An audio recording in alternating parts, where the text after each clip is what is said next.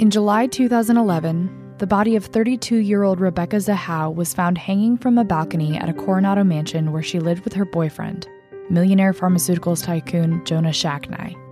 Her boyfriend's brother, Adam Shacknai, reported finding her body, which had been gagged with a t shirt and bound at the hands and feet. A strange message was scrawled in black paint on the bedroom door. She saved him, can he save her? Zahau's death came just days after her boyfriend's six year old son, Max, suffered a traumatic fall at the mansion, one that was ultimately fatal. His death was ruled an accident, hers, a suicide. But many, including Zahau's family, don't believe that she took her own life.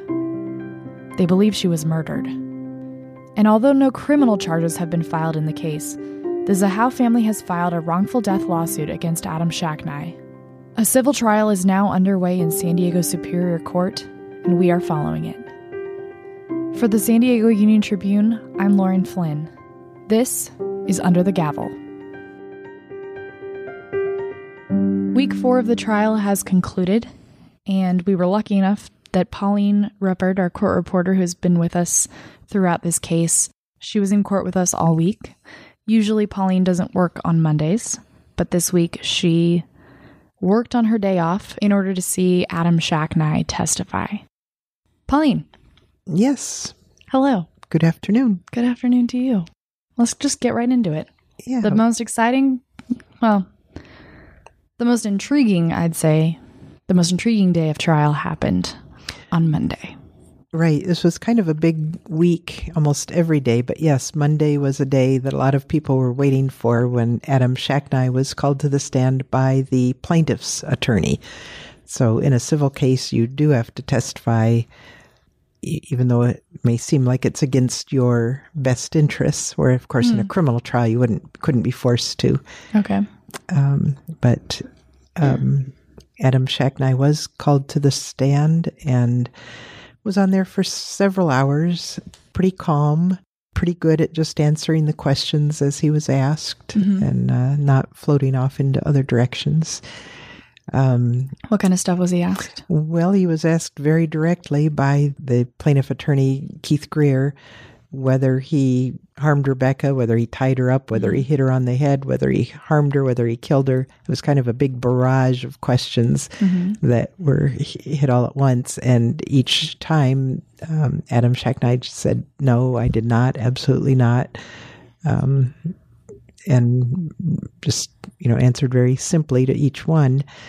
Um, and then his, when his own attorney, um, Daniel Webb, had a turn, Mr. Webb asked him also directly, Did you kill or harm Rebecca How Did you do anything mm-hmm. to participate in her death? And he said, Most certainly not.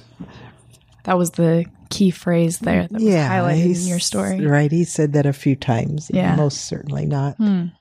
So, you know, it's not a surprise that he's going to be denying sure. this. Um, it would be the last thing in the world I would have expected for him to just be like, yeah, I totally did it. Right, right. Yeah. This would not be the time that would happen. Right. More or less.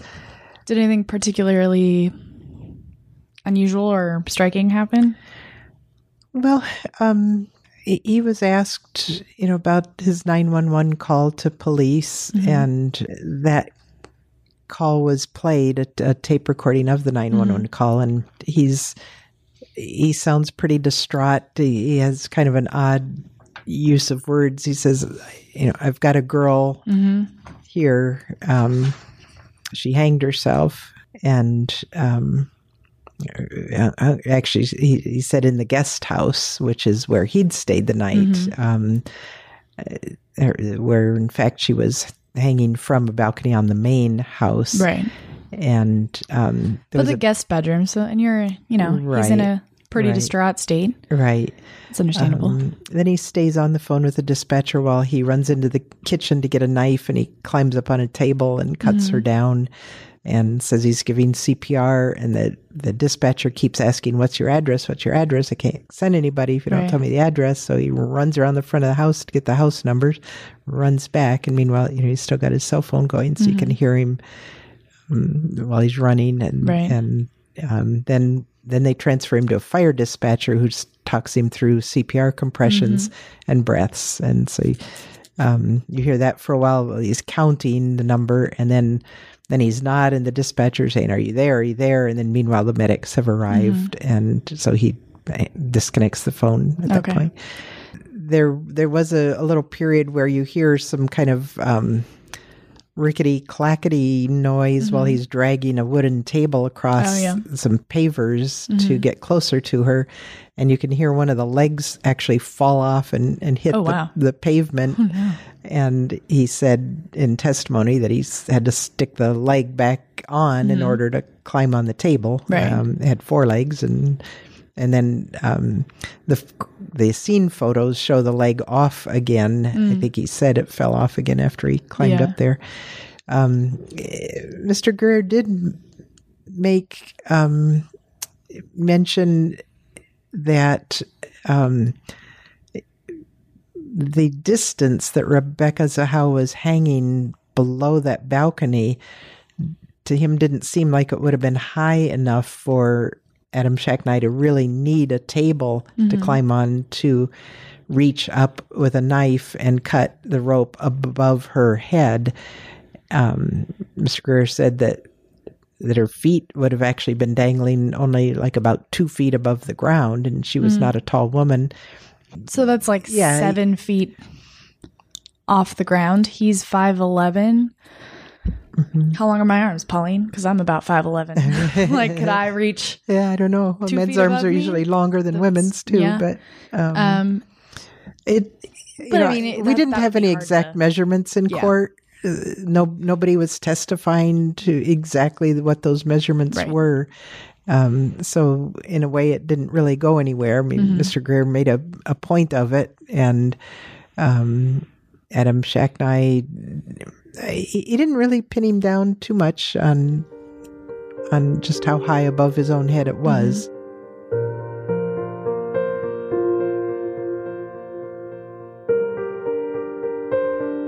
Adam was asked also asked about his family and his background.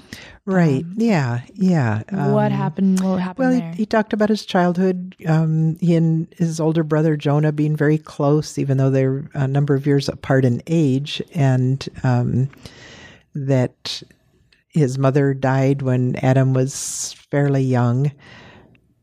That he went off kind of in his own path to to work on the Mississippi River first as a deckhand, mm. and as he grew in experience, he came to be a, a certified pilot and captain mm. um, by rank. So apparently, he's good at what he does. He's mm-hmm. done it for a number of years, and his brother, of course, went off into a totally different track to Totally become different. a multimillionaire in the pharmaceutical industry. And Adam said that he's had a girlfriend for more than 20 years, and hmm. a woman named Mary Bedwell.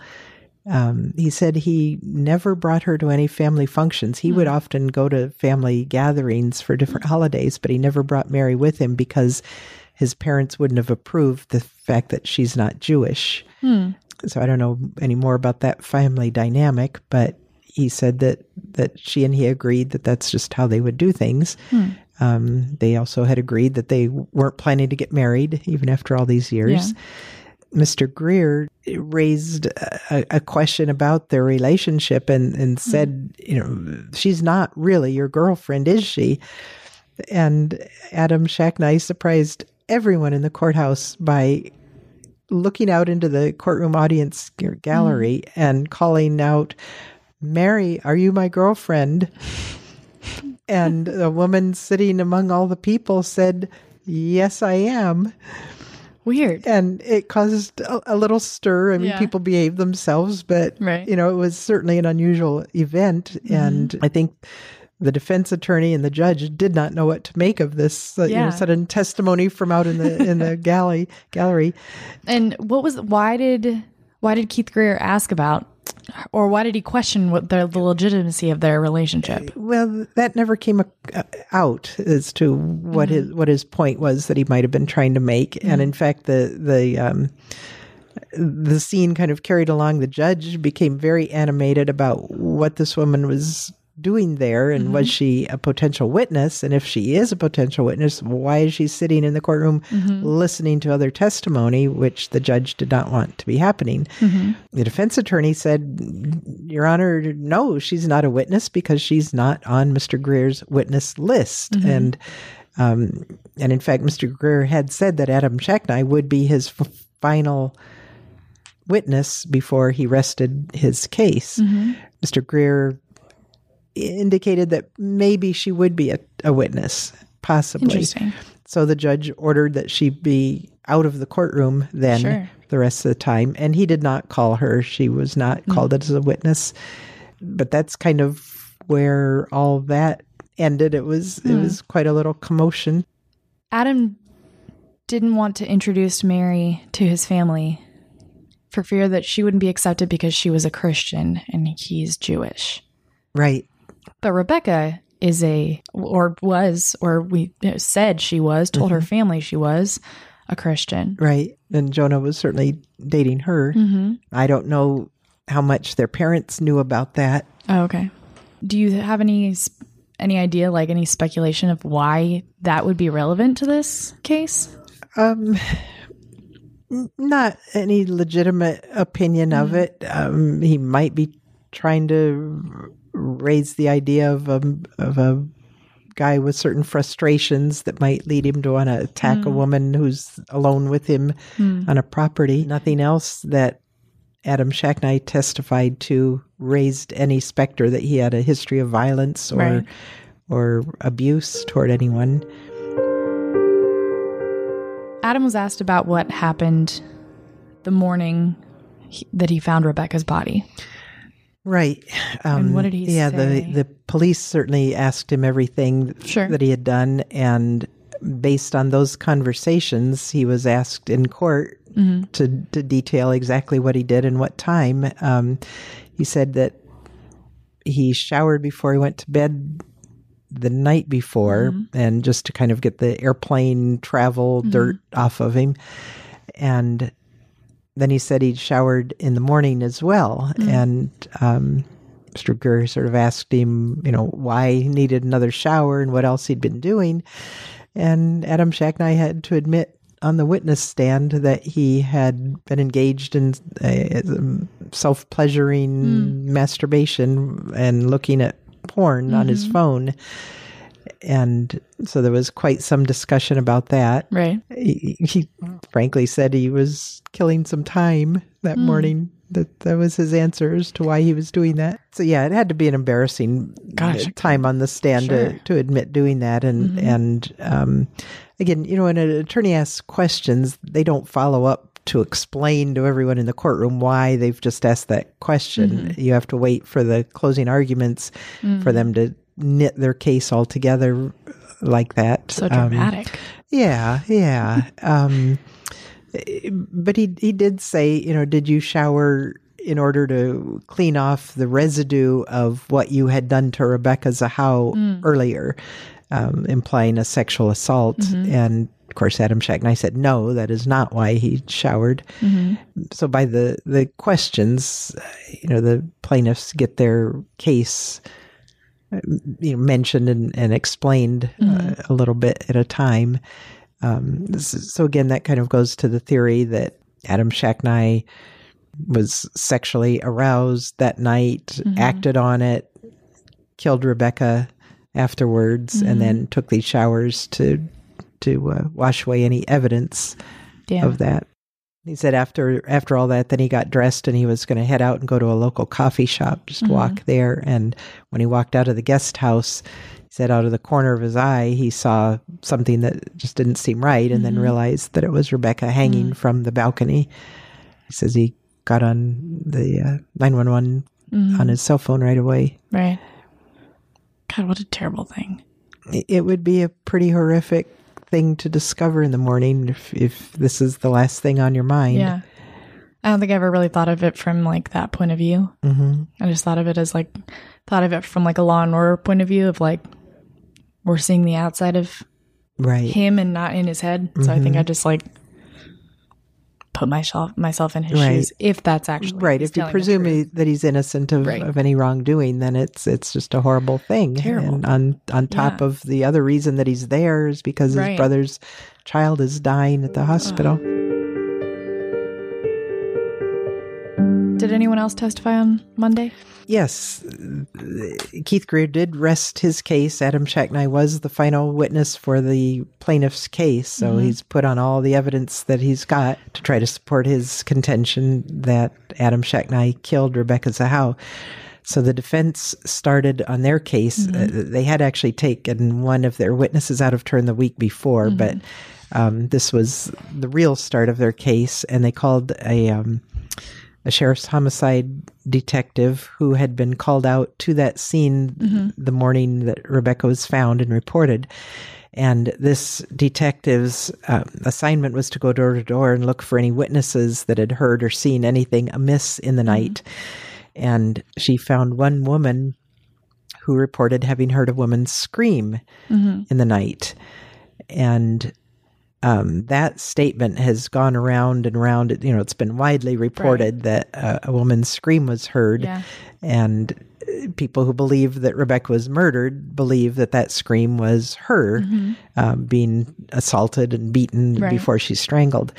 Uh, however, this detective continued to testify that on later questioning, um, after after the detective found no one else in the neighborhood who'd heard that, um, that she'd pieced together that it was probably some children playing out out toward the front of the houses. Yeah. And the woman agreed that that is, in fact, probably what she'd heard. Right.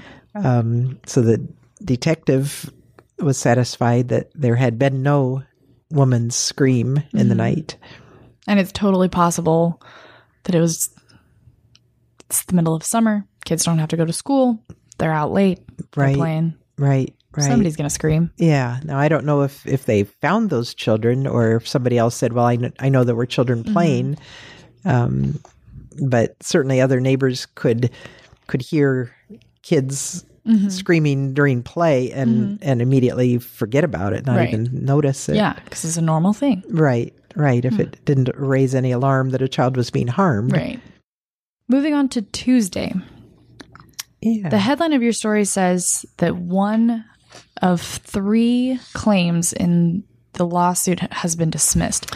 What does that mean? Right. Um, yeah, that was kind of a, a, a big deal for the court day and a and a, a win for the defense that day. Um, the wrongful death lawsuit had stated three points. They're called causes of action, and one was was as the whole case is called a wrongful death. Right. That somebody took a life wrongfully. Right. Um, the second one was battery that um, she'd been strangled and beaten on the head and so on. The third cause of action was called conversion, which means taking somebody's property and u- using it for an inappropriate or wrong thing to, to misuse somebody's property Okay. um, you, you might imagine maybe grabbing up somebody's uh, heavy tool or piece of equipment and, and hitting someone with it. Uh, It could be a misuse of their property. Okay. In this case, Mr. Greer explained that the property he was alleging was misused was the long sleeve blue, blue t shirt that was found wrapped around Rebecca Zahau's neck and part mm-hmm. of it stuffed into her mouth. Right. And Adam Shacknai had testified that he had to pull that away in order to try the CPR breaths mm-hmm. on her, but it was still more loosely around her neck when the authorities got mm-hmm. there. Greer was asked whether he had evidence and proof that that T-shirt belonged to Rebecca Zahau, and he literally stopped short, like he hadn't considered that before, and and told the judge, "No, I don't have any evidence, proof, or witnesses that that was her shirt." Wow. So the defense asked that that particular point of conversion, wrongful use of property, be dismissed out of the lawsuit, and the judge agreed that since there was no evidence pending as to that it was Rebecca's, then you can't prove that it was hers that was misused. Um, there was a second issue that's always again been out there in the general reporting on this case about the dress that Rebecca was wearing the day before, Right. and her little sister took a picture of Rebecca at the airport when when Rebecca took Zena to the airport, and it was um, a pretty distinctive.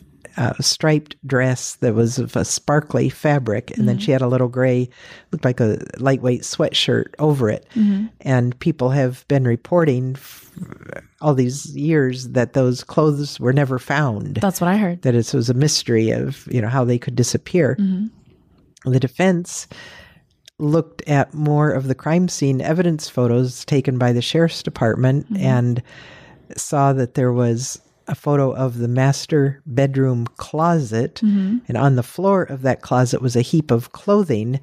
And when they made a close up of that clothing the striped dress was clearly in that heap mm. and so was the little jacket. Yeah. and they showed a blow up in court so that we could all see it. Mm-hmm. And and a really tight blow up showed that that striped material in the closet was sparkly mm-hmm. And it seemed completely conclusive that that's where the missing dress hmm. was is right in the closet where you might expect something to be that was Yeah. used once or, or Yeah. however many times Right. and then put in the heap for laundry mm-hmm.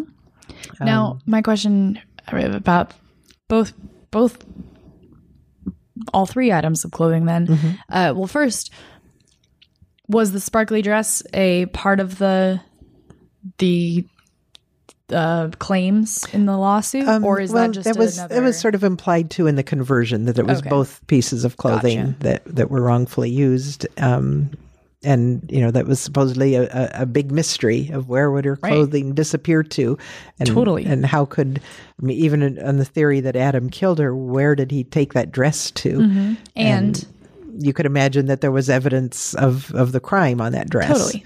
And if if if someone had killed her and gone out of the way to dispose of her clothing mm-hmm. in such a way that they were never found again, right.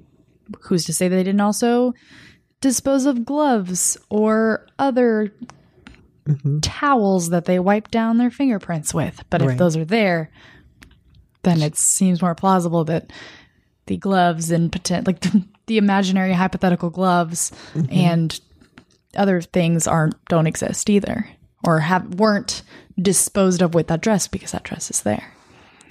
That's my theory. That's my that's me connecting the dots at least. I don't know if that's official. Right. Well, one can certainly imagine all kinds of clothing and, and evidence disappearing under under that theory. Right. Um, there's there's no evidence of it, so a jury that's looking for evidence of something wouldn't find that. My second question is so now that that has been dismissed, what does that mean for the case Um, or the well, just- lawsuit? yeah, it, I mean, in a way, it doesn't mean a great deal. The wrongful death and battery are certainly far more serious than you know. What did you do with a dress? Mm-hmm. Right. Um, so, so those are the primary allegations here, and those stand. And the jury will be asked to look for whether um, there was evidence to support those allegations, Mm-hmm. Yeah. those causes of action. Is the conversion though is that used did did the plaintiffs use that as a way to sort of like support the wrongful death or is it like there's, you know, they want x number of dollars and here are the three things they want it for. And is convert so now that conversion is out, let's say the the plaintiffs win this case, does then the, the amount of money go down? Not likely. I, I I think that the plaintiffs would argue for um, to compensate the family, the mother and the sister, for their loss, uh, lost um, support. Rebecca did occasionally give money to her parents, her mother, for support. Um, emotional distress of, of losing her, those sorts of things, and certainly there would be an argument, you know, that you've got to punish this person Um, And the only punishment at hand in a civil case is money. So if you believe that Adam killed her, what price do you put on Rebecca's life? Um, so the hope for the plaintiffs would be, you know, a considerable amount of money. If, if for no other reason that the cost of this case for the plaintiffs is enormous, Yeah. bringing in all these experts from Absolutely. across the country, paying them very large hourly fees Mm-hmm. to sit in San Diego and to be on the stand and to um, stay overnight, those Mm-hmm. Right. sorts of things. And I'm assuming Keith Greer has been their attorney for years now. Or they've Yeah. paid attorneys Yeah. for years trying to get this case to go to court. Right. The defense did ask for the other causes of action to be dismissed as well. Um, they just, the judge did not go along with that. She thought that there there was uh, enough evidence for a jury to have something to chew over and decide on with with the wrongful death and battery that there had been enough question from the knot tying and the handwriting experts um, and and other you know knives and blood and that sort of thing mm-hmm. that, that that there was something there for a jury to decide. Otherwise the judge could have dismissed the whole thing right mm-hmm. there. After they were done with discussing the actual lawsuit itself and dismissing the charges then the next person to testify was the sheriff's lead forensic evidence technician. She took like something like 12,000 photographs of the Right. crime scene as well. I saw that she was like at the scene for 24 hours straight. Right, right. Yeah, I guess most of the crime scene evidence people were there Mm-hmm. from um well the call was made at Six in 6:30 yeah. and so everybody started assembling after that and Mm-hmm. they worked straight through the afternoon and night into the morning. Wow. They testified that they left the guest bedroom for last. They did the courtyard first, and and um, so it was you know like after midnight when they were finally working in that guest bedroom, um, collecting the evidence. She also mentioned, she talked about the blood on the knife that has previously, that the plaintiff's witnesses have suggested were was menstrual blood because there were no cuts found on Rebecca's body anywhere. Right, none that would account for mm, enough blood that would be on that knife. Um, this forensic evidence technician agreed that there was blood on the handle of that, but she disagreed that the only possible source had been menstrual blood. She said there was an oozing burn wound on one of Rebecca's fingers, and it did clearly show up in the uh, um, sheriff's evidence photos, a close up of quite a black uh, burn on there. And um, this expert said it was oozing still at that time. Whether it was oozing enough to have been on the handle, and um, I know Mr. Greer questioned her of why, why if you were holding a knife naturally, how would a little blood on the inside of your middle finger get on the very very end of the handle that you Yeah. wouldn't normally be putting the handle of a knife between your fingers in that manner? Um, so there was no solid explanation. Obviously this woman couldn't explain exactly how that could happen other than just handling a knife. You know it, it, it that it could happen That's interesting. Who else did we hear from on Tuesday? Um, there was also a sheriff's criminalist who collected evidence. Um, his specialty is trace evidence, which means footprints, shoe prints, car tire prints, chemical traces, fiber, hair, um, in arson, fire debris cases, that sort of thing.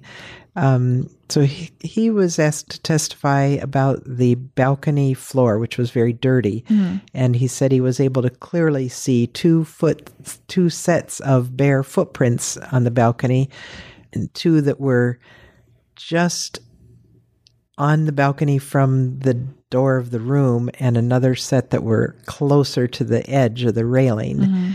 Uh, he also discovered the boot print that was Right. pretty quickly identified as belonging to a certain Coronado police officer. Um, so, um, investigators have have said that the footprints seem to indicate that she'd, with her feet bound, had stood uh, at at one point on the balcony and then hopped forward. To put herself near the railing, and that it was mostly the toe prints that were seen in that second Right. set, um, which would suggest her rising up on her toes to go over. And then the the last thing that happened that day was a um, tape recorded deposition, a videotape deposition of Zahau's former husband, Neil Nalepa. And he described how they had met in Bible college in Austria and how they eventually married. Um, they came to the United States and moved about to several cities. And he discussed that she was having extramarital affairs in several of those cities, um, and that a couple of their moves were prompted by that, so that she could get away from this other person, and they would make another attempt at making their marriage go. But um, it was clear from his line of discussion that the marriage was definitely faltering after a while, that they kept trying and they would get back together and move again. Um, they lived in Colorado and Washington and Pennsylvania and um, Arizona and um, all different places Wow. um, before they divorced. Um, he he also said that he thought money was very important to Rebecca because she had been raised in such poverty mm-hmm. that she was very concerned about having the money that would would mean security to mm-hmm. her, would mean food on the table Right. and so on. Um, the implication there would perhaps be why she w- would choose a very wealthy man for her mm-hmm. next relationship. Yeah. And the extramarital affairs kind of paint a picture of a less than ideal woman.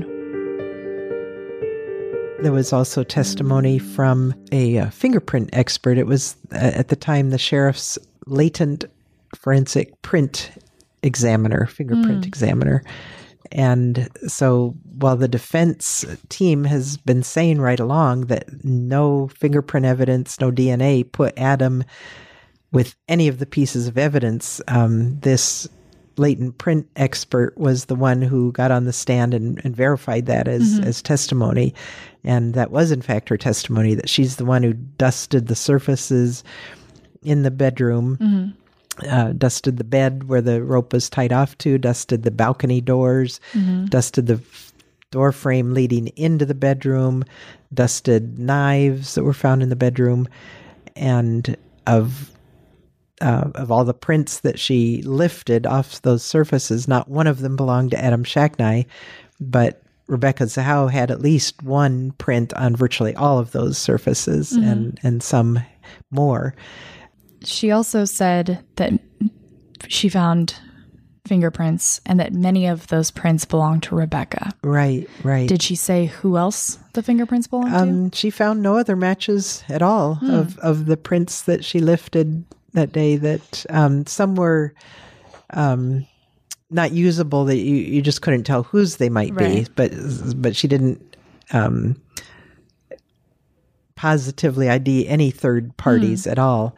Um, a few that seemed um, almost usable, she thought were usually good for one of Rebecca's fingers or another Oh, okay. but couldn't couldn't be sure uh, of it. So, So she didn't find Jonah's fingerprints or right, right, and she tests she um, powdered things that she thought would have been used by somebody doing the things that were done, tying the rope around the bed. So she dusted the areas of the bed frame, which was metal, um, that she thought a person might logically touch, Right. and and the door frame too. Um, she most definitely, as she said, did not dust everything in the whole house. it's a pretty big house. Right, it was like a big house, 27 and room mansion. not every room seemed involved with the death. Um, But did I would imagine she would do like door handles, right, right. front She- door handles, side door handles in case there was any sneaky third party coming in. Sure, although she wouldn't have had anybody else's to compare it to. Right. It would have just been an, an unidentified print. Yeah.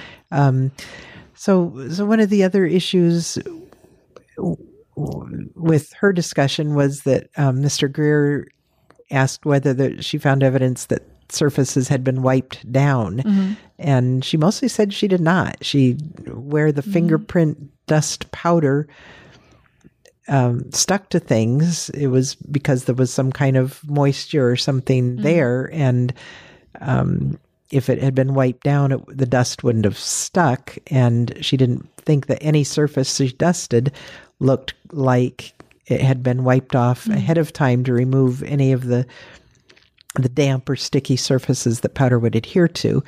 Um, and it's you know it's after she puts the powder on, then she looks to see if there appears to be a fingerprint to be lifted, and then she would do that uh, with the tape, and then she puts the tape on a card to preserve it. Um, so there was a, a big issue about one of the balcony doors, and the edge of the door had a area of maybe a foot high in which the powder did not seem to have stuck hmm. very well. In the in the photographs, it looked quite white compared to the surfaces above and below that area, mm-hmm. which were black with powder. And she said she couldn't tell from those photos whether there might have been very small particles of hmm. black powder that adhered there and just weren't visible in the photograph. But there was also a different surface embedded in that edge of the door frame, which had to do with the locking mechanism, Okay. a little metal plate that would have been inserted into the door when when the lock was was installed in there in the door handle. Um, so she agreed that the dust powder would probably adhere differently on a metal surface from the wood uh, Right. around it. Um, Keith Greer did get her to, I, I guess, you could say, admit that it was possible that area had been wiped off before she powdered it. She didn't believe it uh, with her expertise. She didn't think it had, but she conceded that it was possible. And that was a big concession that he gained out of her on that one. Um, and the door handle, too, had the knob had no powder that was obviously sticking to it. There was one very bit of interesting um, drama in a certain chef's knife that has been seen in court quite a bit. And the uh, plaintiffs have said that the placement of Rebecca Zahau's fingertips on that knife indicate that she must have held it behind her back, perhaps trying to saw the ropes off her hands. Um, those fingerprints had been labeled by one of the plaintiff's fingerprint experts mm-hmm. to show which fingertips each mark belonged to. Mm-hmm. The sheriff's latent print examiner absolutely contradicted Wow. at least one of those prints and said the other one was wrong. Mm. That that a place where it was supposed to be a, an index finger was clearly Rebecca's little finger, mm. And it called into question then how Rebecca really was handling that knife and the blade, mm-hmm. and therefore to what purpose. The defense theory has been that the knives were up there because Rebecca used them to cut the rope into the lengths that she wanted mm-hmm. to accomplish tying up her own hands and making the noose. Um, and the implication being that one of the knives didn't work well to cut mm-hmm. through, so she went and got a second knife to do it. So, so that, anyway, that was interesting that this expert Yeah. contradicted the fingerprint analysis of the other. Thursday, I would imagine, was also an interesting, an interesting testimony. Right. Yeah, that was another big day that people were waiting for. Um, Rebecca Zahau's boyfriend, Jonah Shacknai, was called to the stand. Uh, he is um, Adam's older brother. Mm-hmm. And um, the defense called him to talk about the family relationships again, and you know how and when he met Rebecca, and how and when he divorced his wives, mm-hmm. what, what relationships they all had.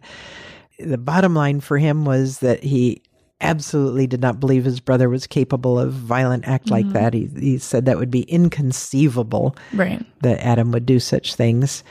He had you know, insights into Rebecca that had not been presented before. Um, when Rebecca's mother and sister testified, they spoke a lot about her strong Christian faith. She had gone to a Bible college, and uh, the mother said that they would sing hymns together on the phone and, and talk about their faith. Uh, Jonah had a little different view of her that um, she was a little more complicated than that, that she really didn't regard organized religion highly and um, only went to church a few times during their relationship. So we don't know if that signified any change or whether Rebecca just um, did these things with her mother in order to please her mother, uh, um, even if she didn't feel strongly in those ways.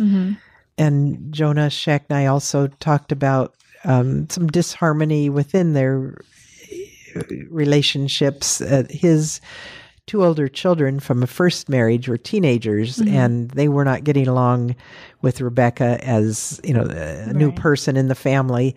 Uh, especially apparently the teenage daughter was not coming to terms with having Rebecca in in her life. Um, there had been other testimony, uh, deposition that Dina Shacknai had said that the kids did not like Rebecca's strict food regimen mm-hmm. of, of health foods, and they weren't mm-hmm. used to that, and they didn't like it.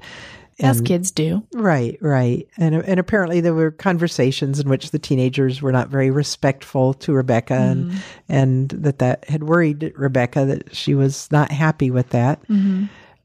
Jonah also talked about the fact that he owned boats and that Rebecca would go boating with him, but he he thought about the only knots she would have known related to boating was to tie the boat up when it was at, at dock. Um, nothing very complicated. And when he was shown the knots that were used on her hands, he said he did not think she would know those kind of knots um, based on the very simple maneuvers that she would have used. Right. Jonah, of course, was asked about the morning that Rebecca died. Um, he said that he had gotten up and his brother calling him and saying, Come back to the house. Rebecca's killed herself. Um, What so a he, terrible. Well, I just. yeah, so he he's left knowing that his son is dying and that his girlfriend uh, has has died at her own hand, presumably at that point. Um, and he reiterated he absolutely did not believe that his brother had anything to do with it, that it would have been completely out of character for him to do anything violent like that.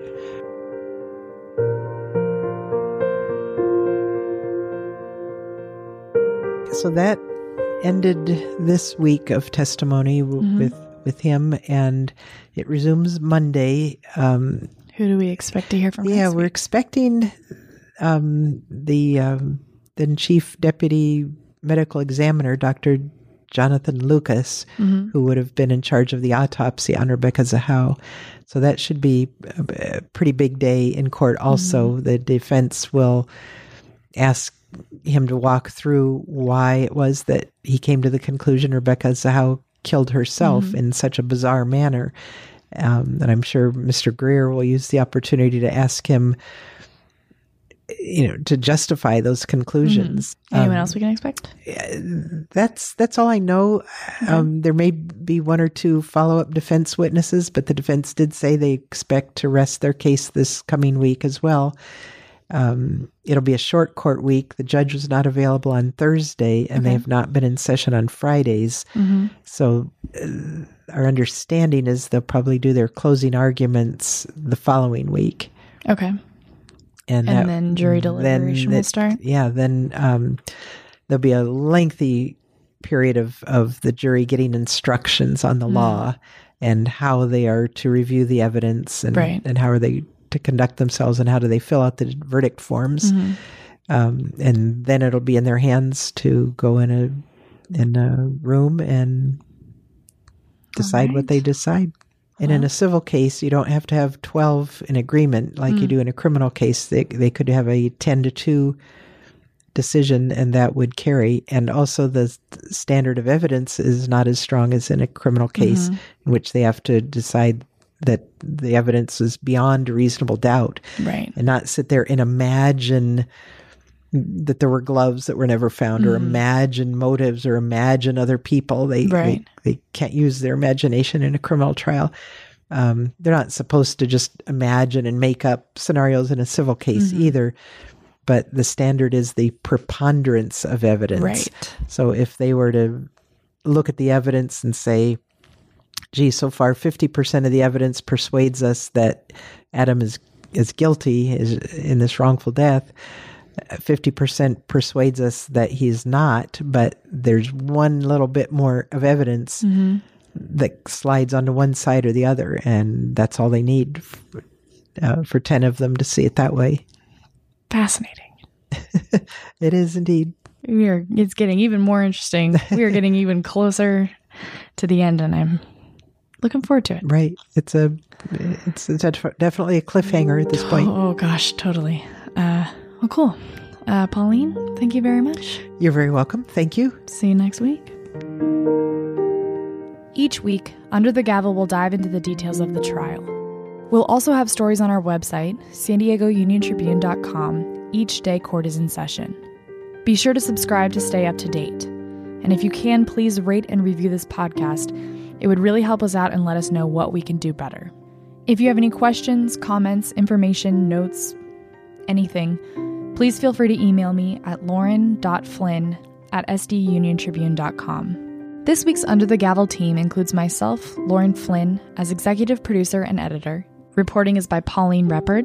Our artwork is by Gloria Orbegozo and Christina Bivik, and John McCutcheon is our editorial director. For the San Diego Union Tribune, I'm Lauren Flynn. Thanks for listening.